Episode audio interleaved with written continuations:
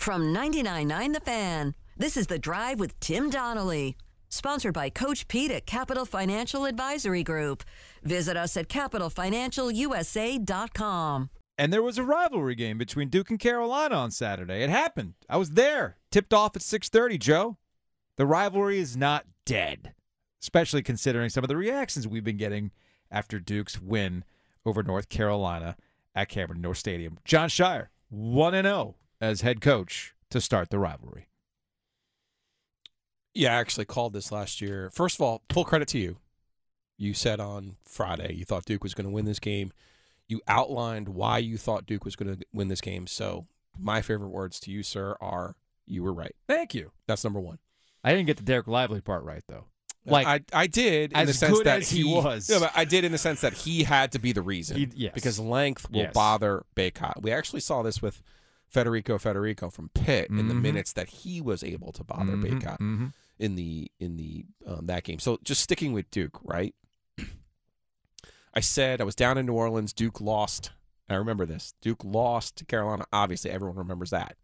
But my shot of Joe to go was actually this is a good thing for Jon Scheyer because he now all of this, you know, oh, I have to follow K. Oh, right. You know, it's actually good in terms of the rivalry for Scheyer because he can now just say, "I want to know that wasn't me. That wasn't my team," and he's right. So I- do think there was some motivation there. I do think you, you, you. I said the only way that Duke could win was you had to have Lively, who Mhm. remember top five, you know, pros, uh, recruit coming out of high school last year, and Tyrese Proctor played like uh, he played like an Austin Rivers, a Jayson Tatum, maybe a guy who was struggling a little bit, and then realized, oh wait a second, this is where I make my money. This is the game that I care about. This is the game that I need. That's what these games do. And I thought Proctor was. I thought he was really, really good. That's what these games are supposed to do. Oh yeah, uh, we saw that with Caleb Love uh, Mhm. during the pandemic. By the way, like that was one of his first games where you're like, okay, Yeah. this is what he can be. And I want to stick with Duke just a little bit longer. I thought the game down in Atlanta where they hammered Georgia Tech gave them some confidence, and Sure. I want to get back to that concept of confidence because I think this the reason you're seeing NC State run so hot right now is confidence. I Mhm. think Duke going to Atlanta, maybe beating what you think is a bad team, the way that they did gave them confidence. Getting Jeremy Roach back gave them some confidence. The way that Jon Scheyer has handled his bench and used players in different games, Yeah. it's been really it's been a really difficult first season for him. It, it hasn't been all champagne and rainbows and No. and the uh, road paved with gold. He, he's done a good job with the injuries and the changes in the lineups.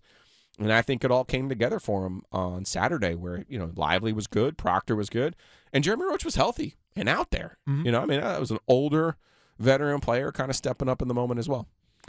I'm glad you brought up confidence because I agree with you that Duke is playing like a confident team, but I think they got their confidence not from the Georgia Tech game, but in the ways that they've been playing in these types of games, especially at Cameron Indoor Stadium, where they've been perfect at home. They have, yes. And I have in the way the cookie crumbles, I've spent more time at Cameron Indoor this year than other home gyms. Again, it's just the way my schedule has played out as I try to dot the area and watch as much basketball as I can. And every time I watch Duke play, I feel like they're growing because they understand their roles. And if they adhere to those roles, good things will happen. And as Coach K would say, and now Jon Scheyer says, be in position to play winning basketball. And that's where Duke was down the stretch against Carolina on Saturday. And you, mon- you mentioned NC State playing with confidence. Again, that's another team that is playing to their roles. How much have we talked about Casey Morsell this season? Understanding what he is there to do, and he's hit big shots when necessary. It's been an amazing turnaround for Mhm. NC State in really understanding what their roles are. And this, of course, is all leading us to North Carolina. What are their roles and what are their problems? And I thought they were on full display Yeah. on Saturday. Uh, Bacot, you know, he if by his relative standard of excellence, he still had good numbers, but he wasn't a dominant force in the game. Of course, a big part of that is not being able to get to the foul line because of Lively's size. You also got to get him the ball, too, which didn't happen in the last 10 minutes of that game. Yeah, and then you see RJ Davis, you see Caleb Love not exactly hitting on all cylinders. I don't know if there's friction there. I'm not going to get into the the parlor game of whatever the rumor du mm-hmm. jour is about any of that. They just don't look like they're on the same page. They just don't look like they're in sync. Yeah. And that's a problem for Carolina because they're a limited team. And then, you know, I, I do feel bad that I was critical of Pete Nance on Twitter. It, I, I thought it was a, a, a fair criticism. He doesn't have to be Brady Manek, and I think we, we need to get past all of those preseason expectations of Yeah. just plugging a guy in who's a four who can shoot. He doesn't need to be Brady Manek for Carolina to be successful. He, he needs to be a world better than he played on Saturday night. That was a big moment on Saturday Mhm. night, and But here's the thing. I, I get me- why. I get why you're. that was a big out. moment on Saturday night. And it, my man, it ain't Northwestern anymore. That's No, the- that's the uh, biggest stage That's the you thing. got. What? That is what we're doing? Talk about the Super Bowl. Oh, We talking about The Super Bowl. that's right. I forgot. Nothing else can happen this week. It's the Super Bowl. Eagles, Chiefs. It doesn't matter that Carolina and Duke just played a basketball game and there's all sorts of stuff to pull on in terms of threads and what it means for Duke and what it means for Carolina. No, no, no, no, no. We must talk about the Super Bowl. We are legally mandated to talk about the Super Bowl. All right, so tell you what. Can we just throw in a prop? Would that satisfy the football gods? All right, you got a prop for me, Joe? I, I think with the Super Bowl, you have to start with the most basic of props. What, what? Give it to me. The coin toss. All right. Believe it or not, it's minus 120 Okay. each side, meaning you have to bet $120 to make 100 But I think tails never fails, so give me tails All right.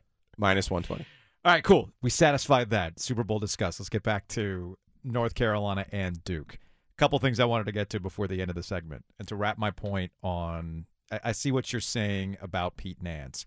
And I also think we have to recognize just how much of a, it, it was an anomaly for Brady Manek to have the three point production he had last year comparative to what he was doing at Oklahoma. And yes, to your point, this ain't Northwestern. I think Ryan Young also understood that Yeah. too because he played what six minutes in that game, four minutes in that game because he was not a match for Armando Bacot. Armando Bacot would have feasted on Ryan Young had he stayed in the game longer. So shout out to Dereck Lively on understanding the assignment, right? But it's not just Pete Nance, man. Caleb Love is playing outside the offense, okay?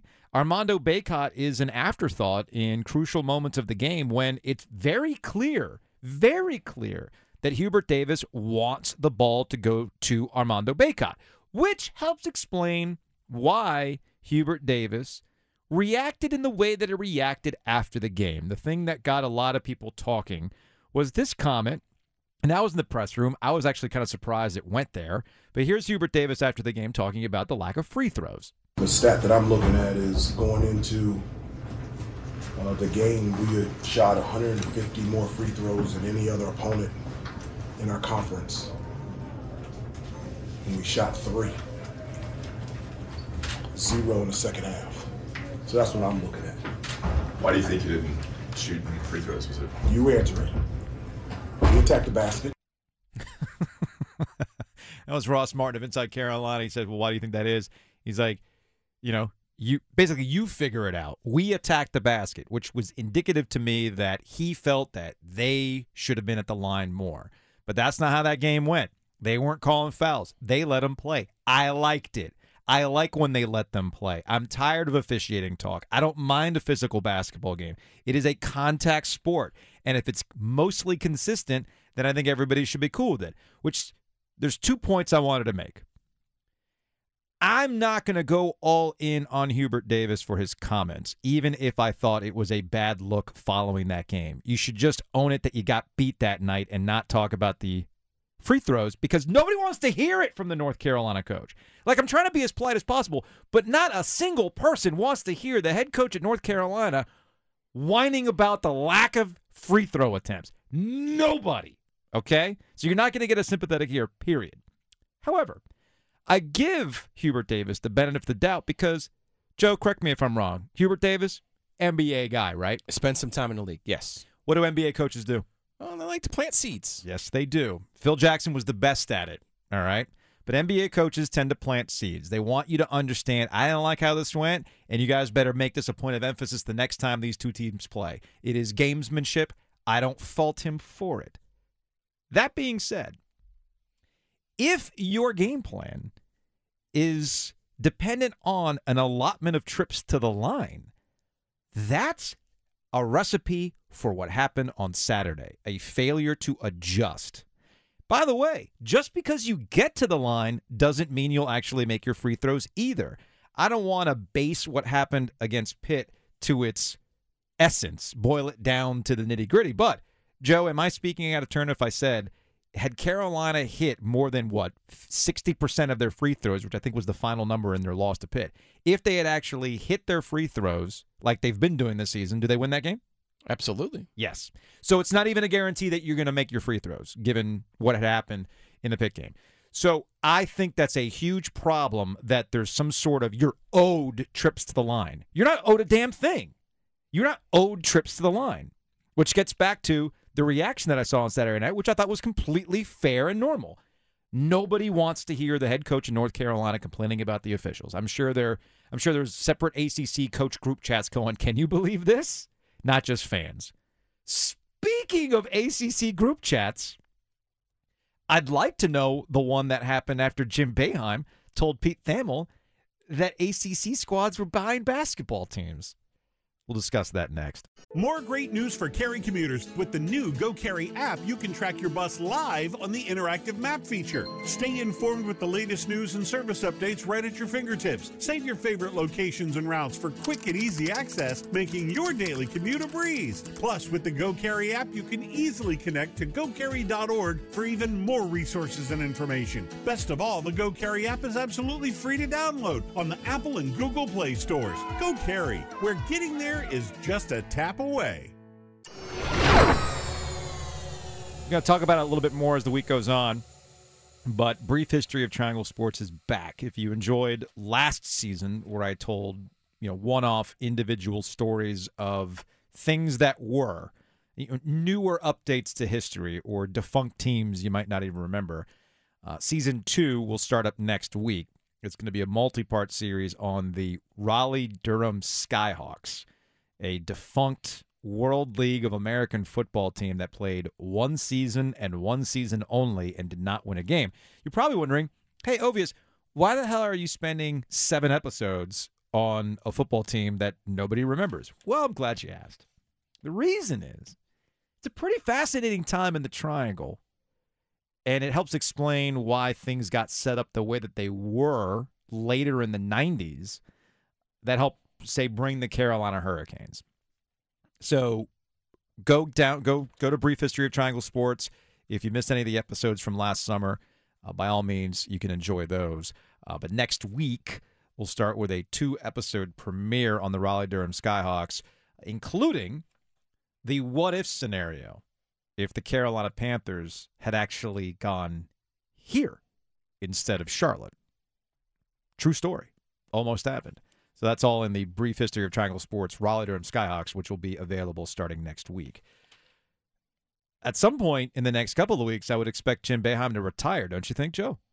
The Syracuse head basketball coach? What a odd and out of left field Yeah, man. decision over the weekend to just take shots at Pitt and Wake Forest. That's the thing that gets And, me. Like, you're going you know- after Pitt and Wake Forest? You know, you and I have had enough conversations now off the record with coaches and Mhm. ADs, and, and they have these same concerns. Remember when we were at the Final Four last year? All of these coaches had concerns about NIL.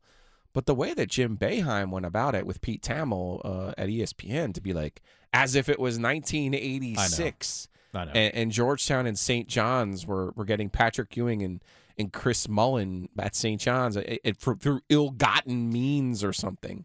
We don't spend a lot of time talking about Syracuse basketball. Why For good would reason. we? Why Yeah. would we? But I'll say this: Jim Boeheim this particular season is past his sell-by date when it comes to coaching college basketball, and he's actually been an embarrassment not just for Syracuse in the way that he has handled himself with the media this year, but he's also been an embarrassment for the ACC.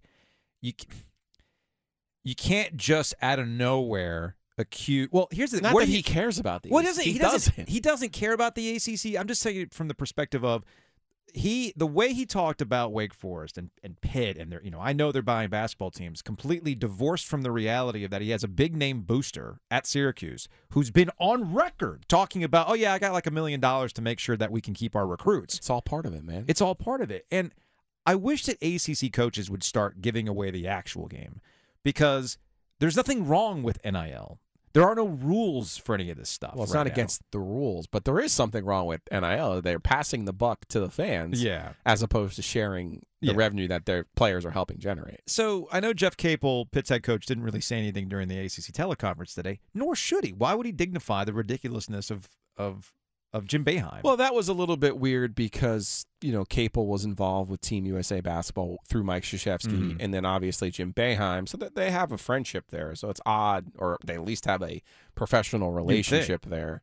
So that was again, it was just completely odd, A- and I don't mind saying I reached out to Steve Forbes. I'm like, where did any of this come from? Like, do you have beef with Jim Boeheim? And as he said, as Forbes said on the teleconference, say no, like I I like Jim, I'm, I'm Mhm. friends with Jim, and and I don't know what I was trying to watch Netflix is what he told me. Yeah, like trying to I was watch just trying to relax. I don't I don't know where any of this stuff came But from. my what I'm getting at with a Forbes or Jeff Capel or any other coach in college basketball or football who gets caught up in this coach is mad because you bought your team.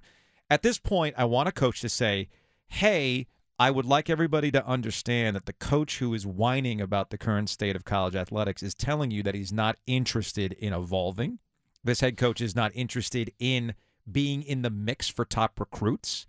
This is the game now. This is how you have to evolve. Just like the game used to be, you get the high school coach on your staff, or you give the parent a job, or you give the parent the money for the EYBL basketball league team that he's coaching for Nike. There's always ways to the game. The game has evolved. If you cannot get with the new game, then you should get out. Mike Krzyzewski did. Roy Williams did. Jay Wright did. What the hell is keeping Jim Boeheim at Syracuse other than stubbornness?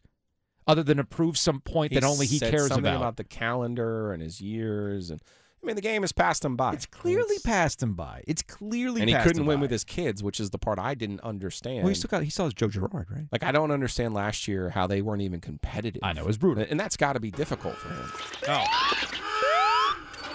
Has it been five minutes already? Talk about Okay. the Super Bowl. Okay. We're talking about The Super Bowl. Fine. Jeez. You got another prop bet for me? actually, I do. Okay. Patrick Mahomes with that hobbled ankle, you can actually bet on which team is going to have more sacks, Joe. And seeing as how the Eagles led the NFL in sacks this year, the Eagles at minus 124, meaning you have to bet $124 to make 100. That feels like money in the bank. Mm, I like it. I like it. Uh, speaking of Patrick Mahomes, and this video is on YouTube right now. Patrick Mahomes is a big ketchup guy. Yeah, on steak. He puts it on steak. Hey, look, man, I'm a Heinz 57 guy. I'll put Heinz 57 on a steak. I will. I'm not above it. I am not above putting Heinz 57 on a steak. You've just disqualified yourself from all steak conversations. You've now retroactively disqualified any of your steak takes. Hey, I'm still. Thank you. I'm I appreciate I'm still- it. I'm I will right. win now over Uh, the no. uh, New York strip I'm- is the greatest I'm- steak of all time. I'm still. I'm still right. I'm still right about the New York strip steak argument. Regardless, Not well. Now we know why you're I'm putting not putting- ketchup on it. I'm not putting Heinz 57 on that. The question is, the question is, do you think, do you think that Patrick Mahomes, ketchup connoisseur, can tell the difference between ketchups? I knew this was coming back to me. Yeah. Well, it's back. It's on YouTube right Yeah. now.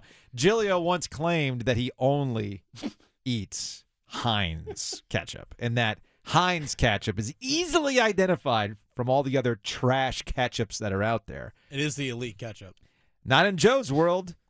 I'm not going to spoil it for you if you haven't seen it, but it's on our YouTube page. Go look up 99.9 The Fan on YouTube, and you can watch Joe Giglio absolutely embarrass himself. Taste actually, you even taste test the right ketchup. That was the that was the funniest part about it. Anyway, go check that out on YouTube.